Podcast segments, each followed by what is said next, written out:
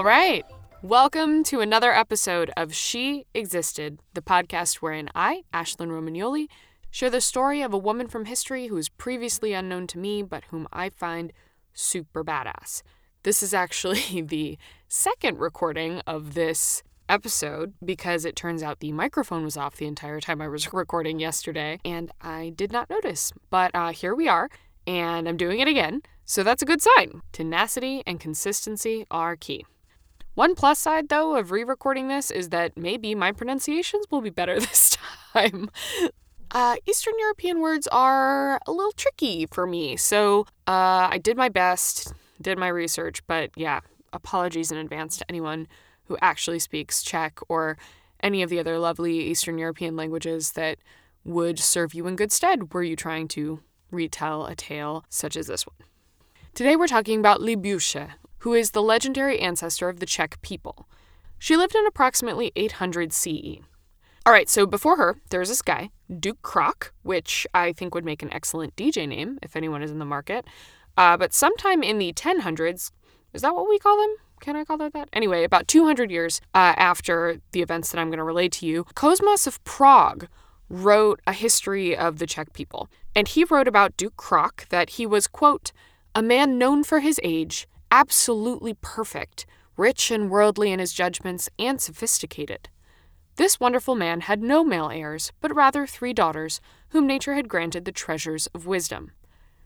So, one quick side note I want to make uh, I know I make a lot of side notes, but that is what happens when you're talking about really cool stuff like we talk about. Anyway, uh, I found it interesting that he's said to have three daughters specifically, uh, even though two of them don't really have much of an effect on the story moving forward. But three is a really important number historically, especially in religion and mysticism. It just seems to come up quite a lot. Um, a lot of ancient traditions include references to triple or triune goddesses, such as the maiden, mother, and crone aspects of various individual goddesses. The fates and the graces of ancient Greece were both threes, uh, the Tridevi in Hinduism, etc. Now, I want to stress that I didn't come across anything in my research that indicates any connection between these three daughters we're talking about and any specific deities, but I just found it a kind of interesting coincidence, so I figured I'd share that thought because I'm sure the concept of a triple goddess is going to come up um, in future episodes, so worth thinking about as we move through this story. So, Krok's daughters were Kazi, who is gifted with healing,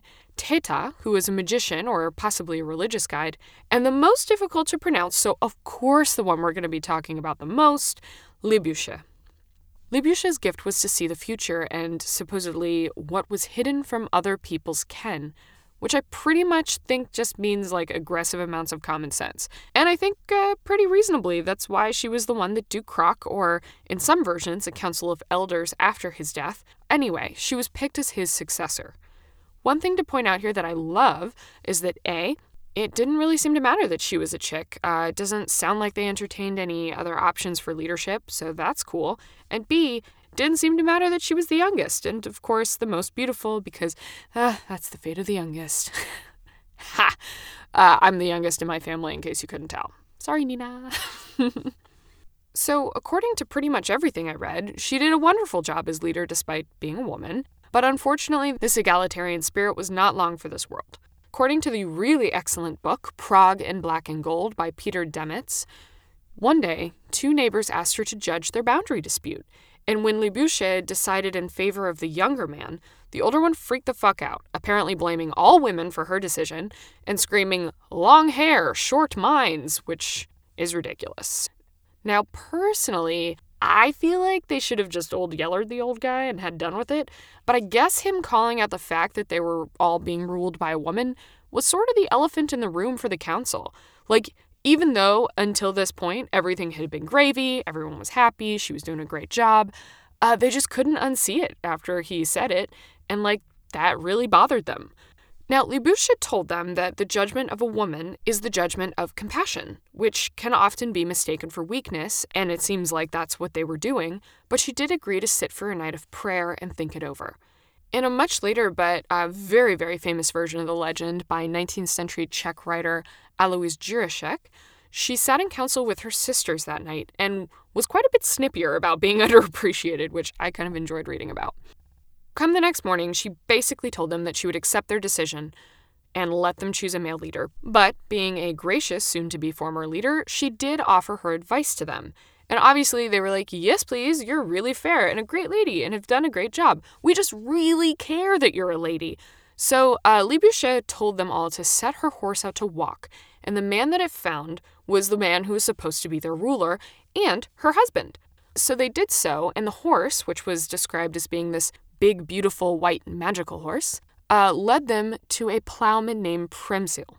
Now, this manner of choosing a husband may sound like a risky maneuver to you and to me, but remember that Libuše had the power of prophecy, so she probably knew what was up. And in some stories, she had actually already fallen in love with Přemysl previously, so it's possible that this was actually just kind of a perfect scheme to get the council to agree to let her marry a commoner.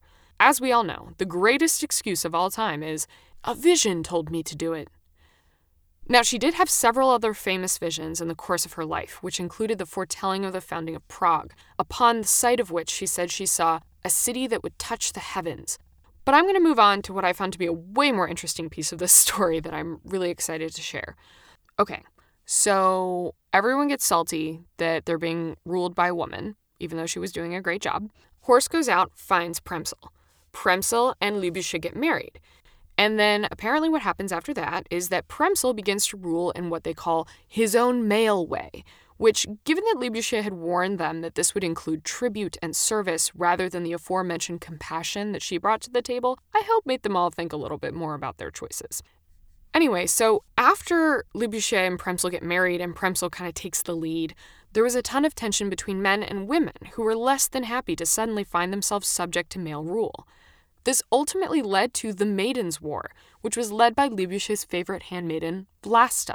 I'm glad we have her name, although I'm not certain of the source of her name because I did finally manage to track down an English version of Cosmas of Prague's Chronicle of the Czechs, and Vlasta was not called out by name in there. However, Cosmas does provide us with a positively delightful account of the Maiden's War, which I will read for you here because it's better than any summary I could make up. Primary sources are just the best, y'all. So, this source, as I mentioned earlier, um, is from just about 200 years after the alleged events in 800 CE. So, this really wasn't all that long ago, all things considered. So here we go. At that time, the maidens of that land, growing up without a yoke, pursuing military arms like Amazons, and making leaders for themselves, fought together like young soldiers and trod manfully through the forests on hunts. Men did not take them, but they took men for themselves, whichever ones they wanted and whenever they wanted. Just like the Scythian people, the Plauchi or the Pechenegs, and uh, Quick side note for everyone the Scythians will definitely be coming up in the future due to their connection to the Amazon, so just remember this. Anyway, man and woman also had no distinction in their dress. Once their feminine audacity grew so great that on a certain cliff not far from the aforementioned burg, Prague, they built themselves a fortress fortified by the nature of its location. It was given the name Devin. Seeing this, young men, many of them coming together at once, angry with the women and very jealous, built a burg among the bushes on another cliff, no farther than a trumpet call. Because the maidens were often more clever at duping the young men, and because the young men were often stronger than the maidens, there was sometimes war between them and sometimes peace. At a time when they possessed peace between them, it pleased both parties to come together with food and drink as a token of that peace. For three days they engaged in festive sport, without arms, in an agreed upon place. What more? In no other way could the young men have fun with the girls. And so, like rapacious wolves seeking food, they entered the sheepfold. They spent the first day merry, with sumptuous food and too much drink. While they wanted to quench their thirst, another thirst sprang up, and the young men could hardly defer their happiness to the hour of night. It was night, and the moon was shining in a cloudless sky. Then, blowing a horn, one of the men gave the signal to the others, saying, you have played enough. You have eaten and drunk enough. Arise. Golden Venus calls you with the hoarse rattle. Immediately, each of the men carried off a girl. Come morning, and having entered into an agreement of peace, supported by Ceres and Bacchus, the girls yielded the empty walls of their fortress to Vulcan of Lemnos. Since that time, after the death of Prince Libuše, the women of our people are under the power of men. Woo! Okay, so quick note that the term prince was used in the translation because apparently the word that was used in the original was masculine with no feminine equivalent. Uh, so I guess they didn't expect any female leaders after Libuše. Anyway, it's a fascinating and colorful tale, though definitely a bummer of one as well, at least if you care that everyone was just having a fun party and suddenly half of the participants got abducted. Though Demetz's version is even worse. He says that, quote, in the forest and valleys, much blood was shed mercilessly. Hundreds of men died in the field.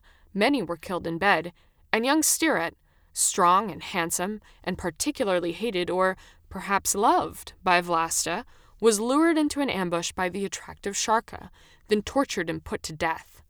The warriors wanted revenge, and Vlasta, fighting stubbornly, was killed. A counterattack of the maidens failed. All were slaughtered, and the castle of the maidens was razed. So, the valley I just described where this ambush took place is actually to this day named after Šárka. Pretty cool. So, I was hoping to end this podcast with a sharing of a couple of poems I had stumbled across about the Maiden's War, um, there are two versions. One is rejoicing the outcome, which is apparently recited by men, and one is a super sad one, recited by the women, who are still holding a grudge about the outcome of the Maiden's War. But uh, I made the mistake of closing the tab that I was looking at them in, and I simply cannot find it anywhere. I was looking forever, can't find it. So you'll just have to use your imagination. But hopefully, I can leave you with the lesson that I was hoping to impart by that, which is that gender division and hierarchy help no one, people. No one won here. So that's what I've got for you on Libuše and the Maiden's War. Um, here are a few search terms that might take you down an interesting path. Okay, so just to note that some of these names have a lot of accents that I literally do not know the name of, but just searching them as I spell them should get you where you want to go. So Libuše, uh, L I B U S H E, or L I B U S with kind of an inverted V on top of it, like a little hat, E. Vlasta, V L A S T A. Šárka, which is spelled S A R K A. The Maiden's War. Cosmas of Prague, C O S M A S. And then Triune Goddess, because like I said, that one's going to come up time and time again, I'm sure. It's T R I U N E. Thanks for tuning in. See you again soon.